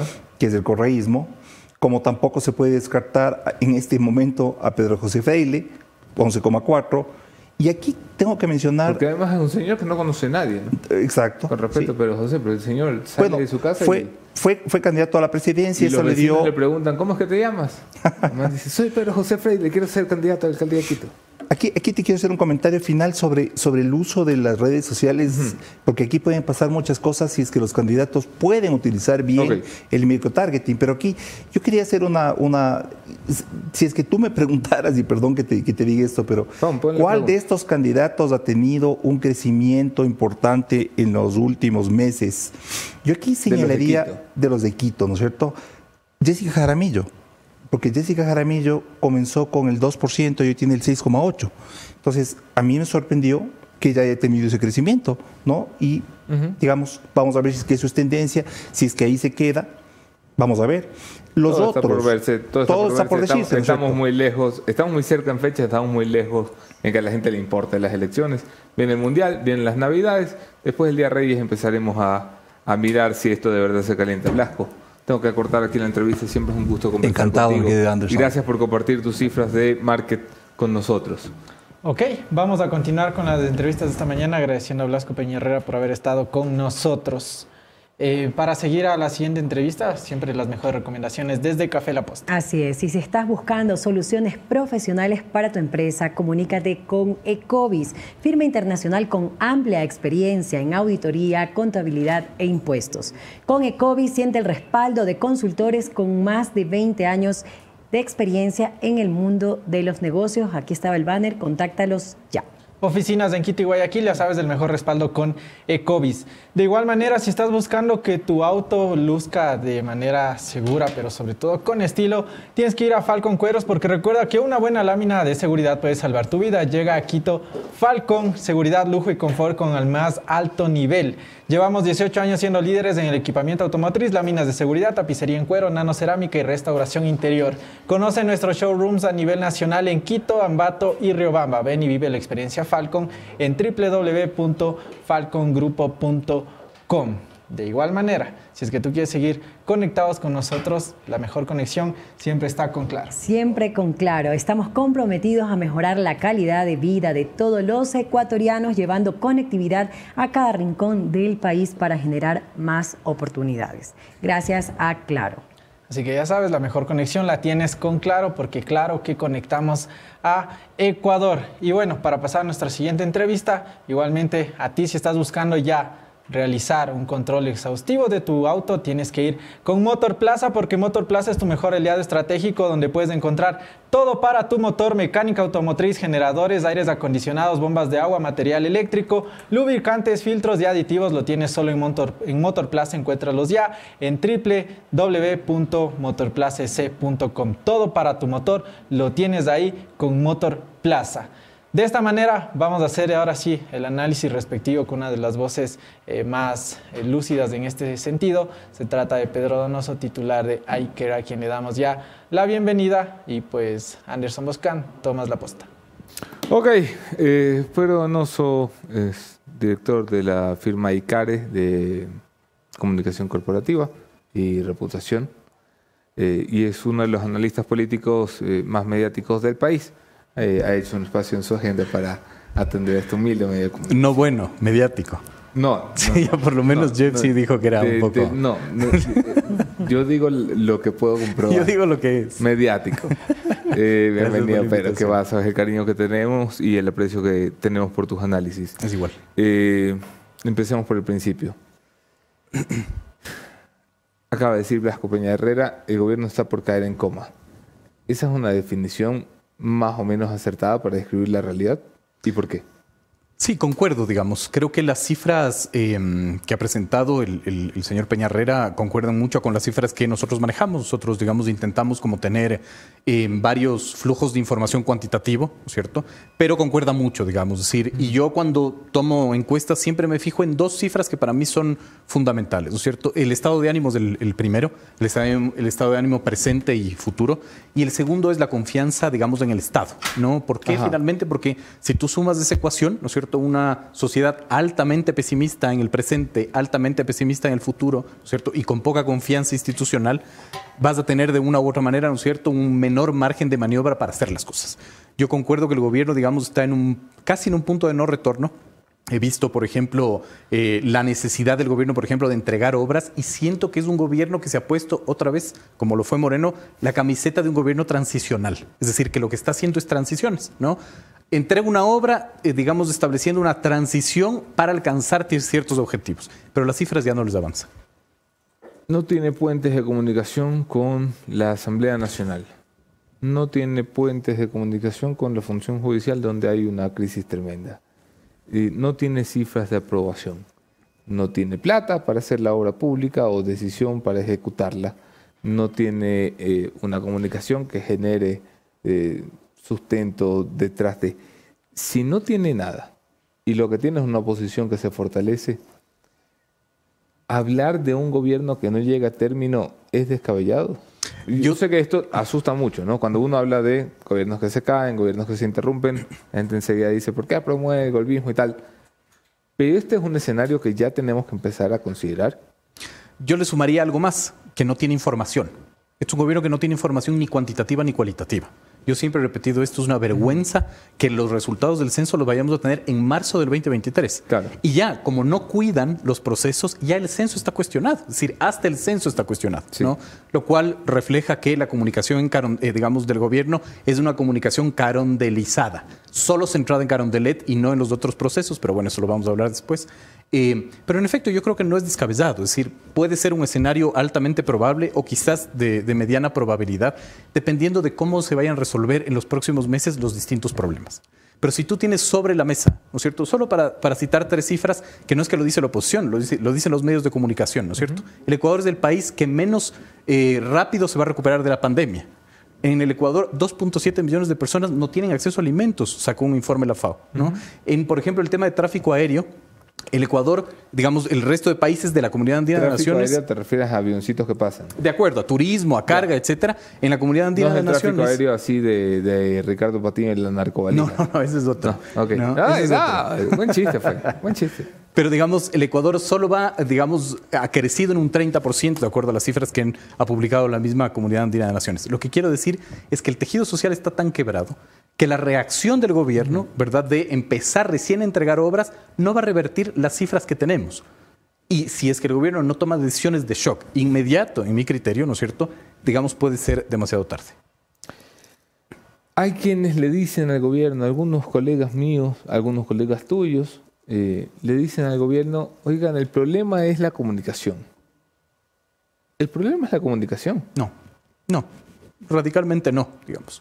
Eh, el, la comunicación es un proceso de alquimia, ¿no es cierto? Es decir, tú conviertes cosas dependiendo de la materia prima que uh -huh. tienes. Yo siempre pongo este ejemplo que es bastante simple, pero el comunicador es como un carpintero. Hará la mesa dependiendo de la madera que tú le des. Si el gobierno no tiene, digamos, sí. gestión, ¿verdad? En promedio, lo, dice, lo dijo el Observatorio de Gasto Público, en promedio el, el gobierno ejecuta menos del 40%.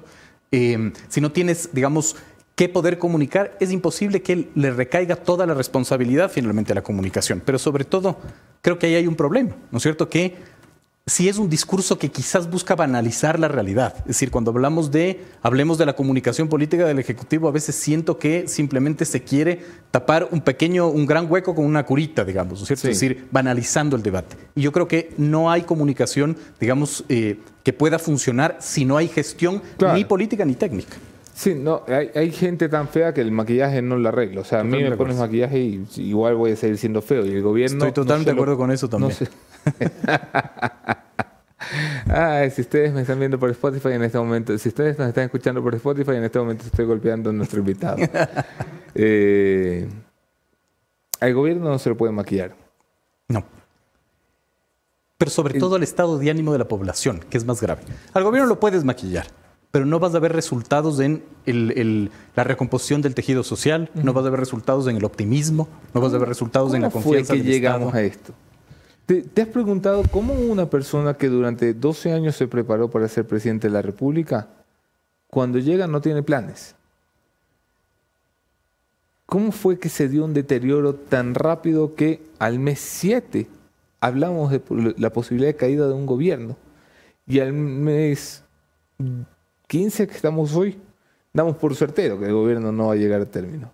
O como por certero que es un escenario que el gobierno no llegue a término. ¿Cómo pasó esto? Yo creo que, digamos, sí hay que poner en justa medida, hagamos el análisis en justa medida, fuera de apasionamientos. Creo que, digamos, hay una responsabilidad del gobierno de Lazo, sin duda, ¿no es cierto? Hay una responsabilidad de, además, llegar con una expectativa altísima, ¿no es cierto? El efecto Lazo que nos vendió un montón de cosas Sí. y enfrentarse al peor enemigo de los políticos, que es la alta expectativa. Pero yo creo que es injusto también. Yo recuerdo el spot de este de campaña, que fue uno de los grandes spots de eh, ganó Lazo y toda la gente salía como, oh, conseguí empleo, conseguí empleo, todo el mundo. Sí. O sea, es el- que es- fue un gran spot, pero claro, vendió eso. Y la gente lo que esperaba la primera semana es dónde está mi empleo. Totalmente, pero el problema, el enemigo más grande que tiene un político es la, la alta expectativa, porque la expectativa, digamos, que tú generas no puede resolverse porque no es mera voluntad política. A veces queremos que en el país todo es voluntad política y no es. No. Y lo que sí hay que poner sobre la mesa es que Guillermo Lazo sí recibió un Estado absolutamente desmantelado de un gobierno absolutamente inepto como fue el de Lenín Moreno. Es decir, solo hay que ver, digamos, el- la caída del presupuesto en, por ejemplo, el sistema de rehabilitación social, ¿no es cierto?, de las cárceles. Sí. Es una caída sostenida. Es decir, el gobierno de Moreno dejó de invertir en las cárceles sistemáticamente. Sí, bueno, pero decía Angela Merkel, los presidentes no se pueden excusar No. de que el problema lo heredaban, porque No. para eso se metieron a ser presidentes y sabían, debían de conocer cuál era el problema Totalmente de acuerdo. Totalmente de acuerdo. Y creo que ese es el error. Es decir, el error de el gobierno es que quizás no tiene la suficiente, no tuvo la suficiente información, no tiene la suficiente información y creo que no le ve la importancia política a la información. Le voy a pasar la palabra a Mónica Velázquez y a Jefferson Sanguña, que tienen algunas preguntas para ti, querido Pedro. ¿Cómo estás? Bienvenido, gracias por haber aceptado la invitación. Eh, quisiera también tener un poco tu perspectiva respecto a lo que acabas de decir, por ejemplo, de la comunicación, que es un proceso de alquimia, y hoy por hoy se anuncia ya, se anunció ya la llegada de Andrés Seminario a la Secretaría de Comunicación. También se decía que cómo puedes comunicar algo que no existe. ¿Cómo ves la llegada de alguien como Andrés Seminario, que sin duda ha sido de los más respetables en el tema de consultoría política y comunicación, hacia un gobierno totalmente debilitado, como también lo has mencionado? Yo creo que hay que despersonalizar el debate, ¿no es cierto? Eh, a pesar de eso, creo que Seminario es un profesional excelente a carta cabal, creo que es Sí. muy preparado, muy respetable, pero no creo que es un tema de personas, es un tema de dinámicas. Es decir, yo siento que, el- que la dinámica interna del gobierno, que además, eh, de acuerdo a lo que podemos ver, está dividida en facciones. O sea, es la primera vez, bueno, no sé si la primera vez, pero es de las pocas veces que yo he visto que un funcionario, ¿no es cierto?, saliente le echa la culpa al anterior funcionario de su propio gobierno. Y eso demuestra que es un gobierno ya fraccionado, con facciones en disputa del poder, que es normal, finalmente, ¿no es cierto? Eh, pero más allá de eso, no sé si la dinámica le pueda permitir a Andrés Seminario hacer su trabajo. ¿Cuál tipo de dinámica? Primero la dinámica de la política, ¿no es cierto? Es decir, la dinámica de las disputas de poder de distintas facciones, etcétera, y de lo político, es decir, de la realidad. Eh, yo creo que eh, eh, desde la, nueva SECOM se va a entender que el proceso que, tiene que, que necesita el gobierno es un proceso de desmitificación. Es decir, que el gobierno tiene que empezar a desmitificar y a desmontar forismos, decimos nosotros en la, en la metodología que nosotros usamos. Es decir, a establecer acciones para que desmonten los imaginarios. Yo creo que el gobierno se dedicó a informar mucho y a comunicar poco. ¿Qué quiere decir esto? Que la comunicación crea imaginarios. Decir, le cuesta mucho crear imaginarios y cree que eso se puede suplir con información. Pero, por ejemplo, ahí lo que decía Pipo Lazo en su carta de despedida es que deja una mejor Secretaría de Comunicación de la que encontró, que está todo perfecto y que la nueva persona que llegue por poco va a encontrar todo en orden. Es tanto así, o sea, desde la perspectiva del análisis, se ve una Secretaría de Comunicación buena, adecuada. Digamos, yo no podría contestar esa pregunta, porque no conozco a, a- a ciencia cierta el, el funcionamiento de la SECOM, pero vemos los resultados. ¿no? Claro. Es decir, los resultados son, digamos, bastante básicos. Además, esto apunta también a un fenómeno que creo que es mucho más importante, más allá de la personalización. Es decir, que es un gobierno que ya, otra vez, empieza con la alta rotación, ¿no? como era el gobierno de Moreno. Es decir, una alta rotación de ministros, de actores, de funcionarios, y sobre todo no entendiendo que... Claro. Vamos, tres Con- ministros de gobierno, tres ministros de comunicación, Vamos cinco directores de la cárcel, vamos dos ministros de Interior. Totalmente, con una altísima rotación, ¿no es cierto? Pero además entendiendo un tema que es supremamente importante y que siempre me he preguntado, ¿no es cierto? Que es si es que de una u otra manera tus mensajes ya nacen, ¿no es cierto? Eh, desgastados porque quien lo emite está desgastado, ¿por qué no utilizar una tercera vía? Y ahí mi gran pregunta es, ¿dónde está Ecuador Libre? O sea, Ecuador Libre debería ser, ¿no es cierto?, este ente, este actor político que coadyuve finalmente a que el gobierno pueda crear imaginarios, ¿no es cierto?, desmitificar, de- resignificar los conceptos, etcétera. Pero eh, hace falta estrategia política, porque el tema es la estrategia política. Pero al Cuando final del día, pero perdona que te interrumpa ahí, pero al final del día, digamos que mucho el círculo del gobierno es de Ecuador Libre, es esta famosa caja de pensamiento, máquina de pensamiento que inició con el presidente, que incluso el presidente dentro de sus conversaciones dice que son sus ahijados y que los protegerá hasta el final.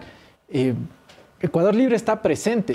No. Eh, ¿Por Yo qué me no refiero a? Ecuador Libre como Ecuador Libre, no como miembros de Ecuador Libre en el gobierno. Ya, Es o sea, decir, la, la funcionalidad de... Exacto, la de- voz de Ecuador Libre, ¿no es cierto? Eh, revirtiendo los mitos o las opiniones sobre, por ejemplo, el censo poblacional, por ejemplo. Es decir, generando, digamos, el debate conceptual.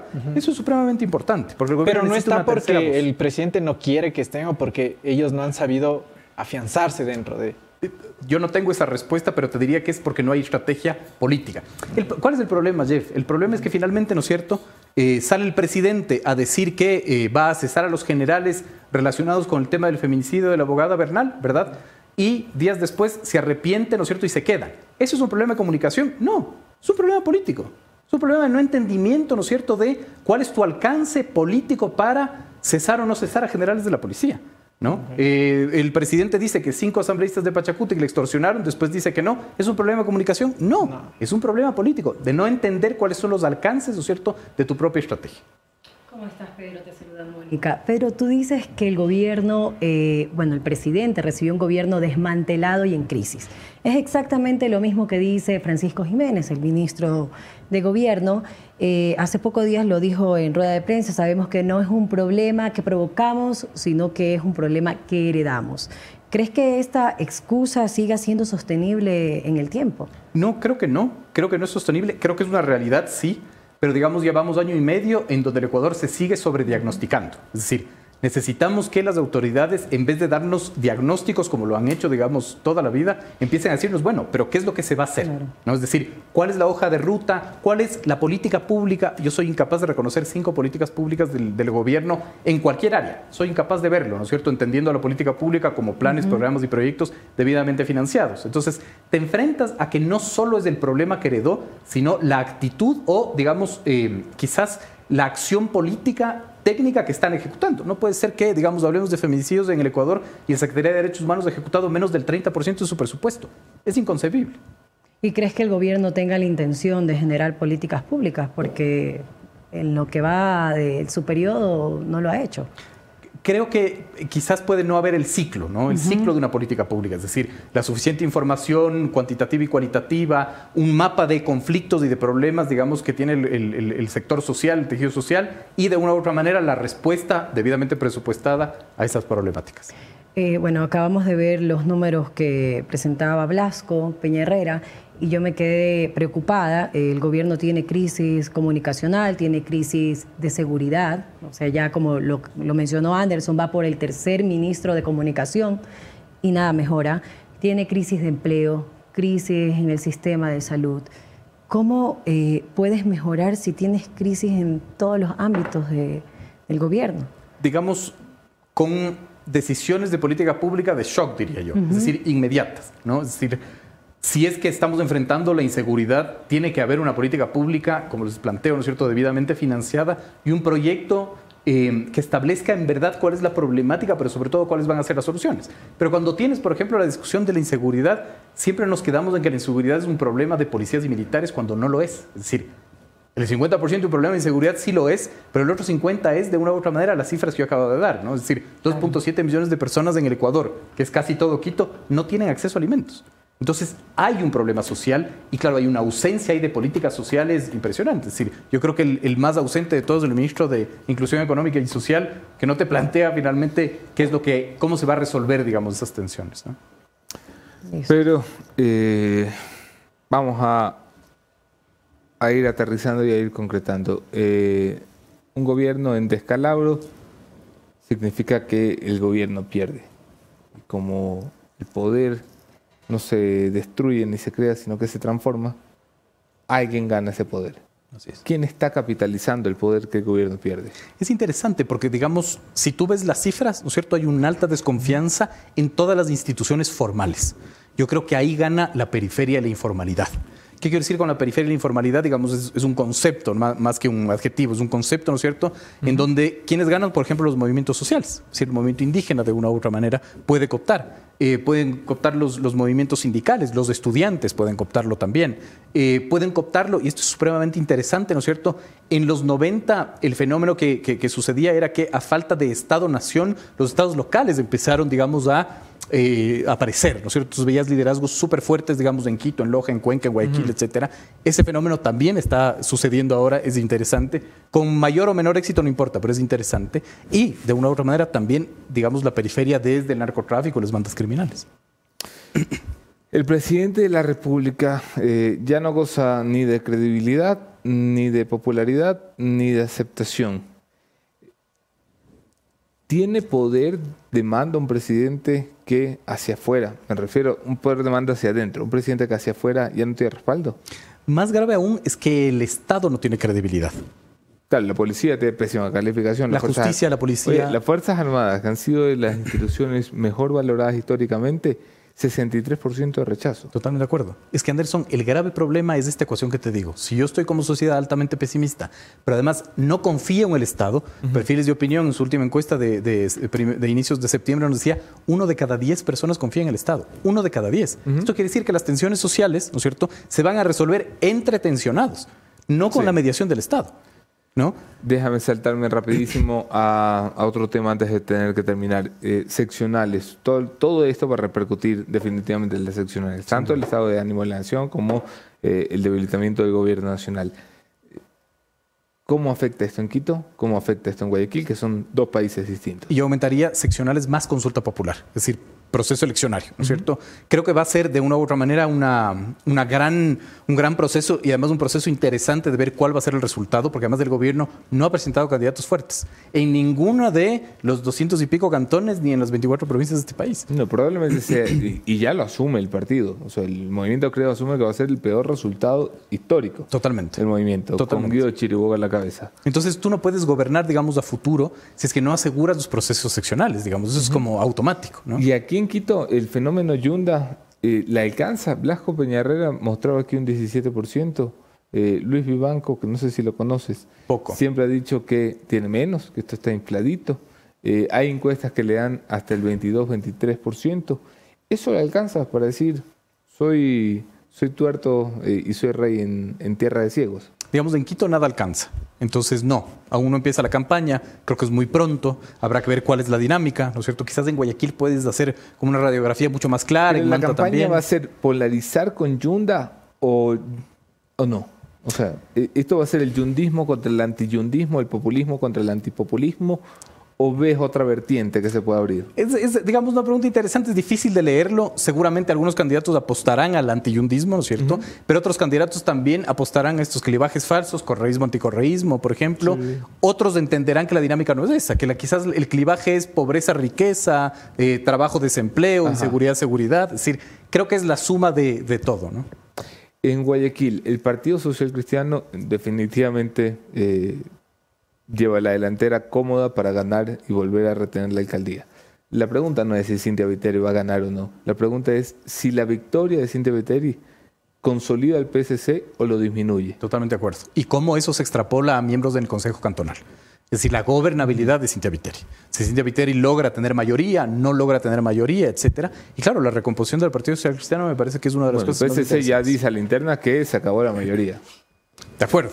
Y vas a tener una Cintia. Viteri, ¿no es cierto?, enfrentando un consejo cantonal no en mayoría. Pero lo que tú planteas es muy interesante, porque si vemos las seccionales del 19, uno de los grandes ganadores fue el Partido Social Cristiano. Claro. Porque recuperó zonas que había perdido, Sí, sí, ¿no es cierto? por ejemplo, Esmeraldas, ¿no es cierto? Es decir, que si bien perdió algunas, ganó otras. Exactamente. Entonces, es interesante esa recomposición. Habrá que ver si es que en el 2023 se da también el fenómeno del 2019, en donde hubo ganadores interesantes. Pachacutic, por ejemplo, fue un ganador muy interesante, ¿no? Las alianzas fueron ganadores interesantes, pero eran alianzas que te aseguraban llegar, pero no gobernar, porque eran alianzas de locura, ¿no?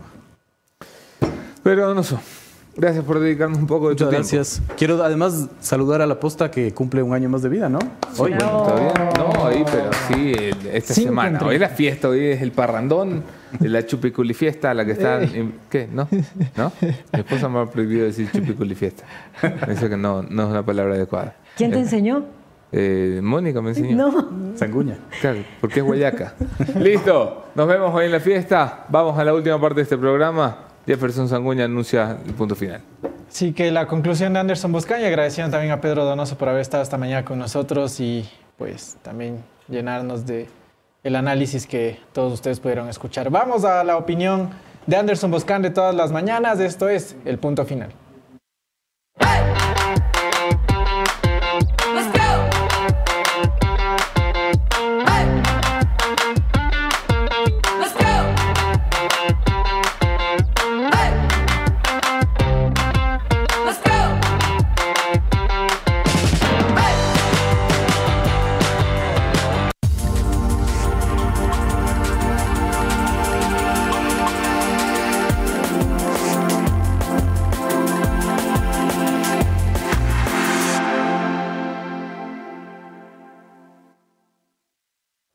¿Sabes tú qué es el gatopardismo? Un buen amigo mío, el analista político Pedro Donoso, eh, suele decir que el Ecuador es ese país gatopardista donde todo cambia para que nada cambie. Toma la frase brillante de Giuseppe di Lampedusa en su obra El gato pardo, que cuenta los conflictos eh, de la política siciliana donde efectivamente las cosas cambiaban para que al final no cambie nada. Y no hay mejor descripción del gobierno de Guillermo Lazo que el gatopardismo.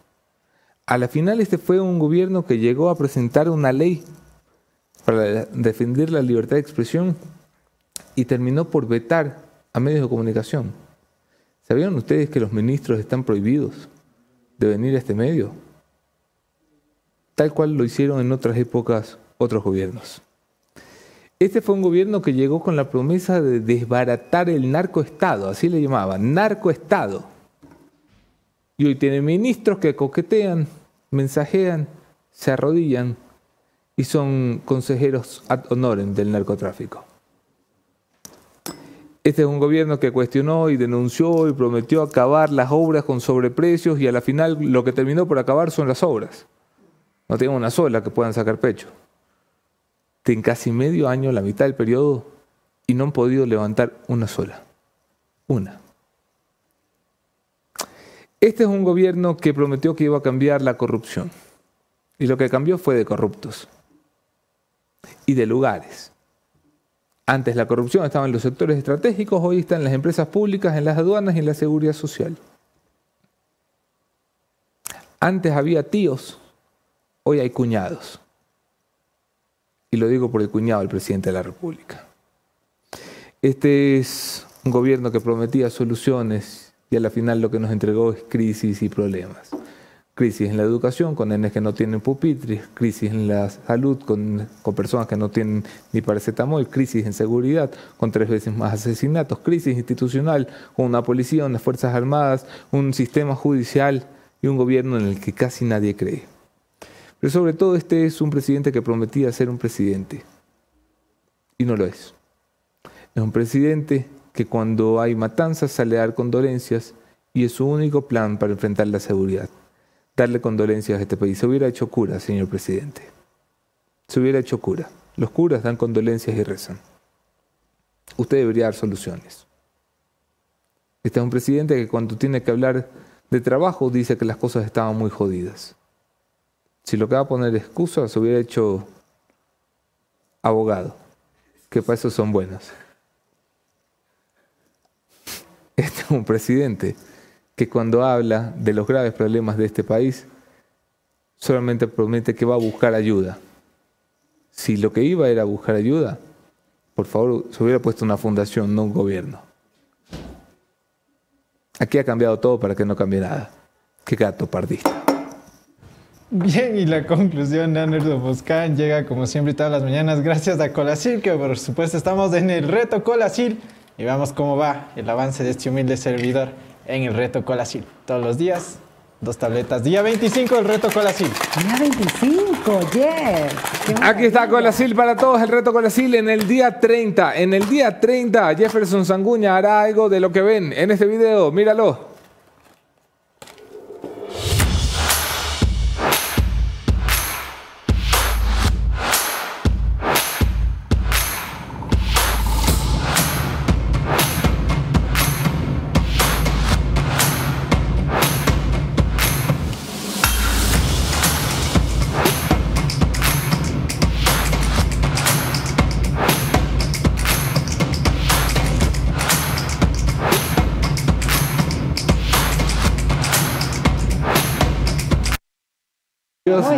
Santo, aunque usted no lo crea, esto va a pasar aquí, en directo, en el día 30, 20 flexiones de pecho.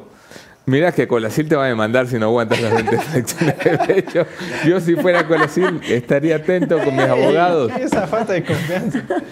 Eh, señores, este fue el programa de hoy. Es 12 de octubre, eh, el día de lo que ya no sé qué sea, porque cuando yo era chiquito era el día de la raza y luego ya no se puede decir raza. Eh, luego era el día del descubrimiento de América, luego ya no se puede decir que nos descubrieron. Así que es el día de. De lo que sea. Tú que eres historiador, Luis Eduardo. El día de Colón. El- día de- así Día le llaman. Colón. El día del Colón.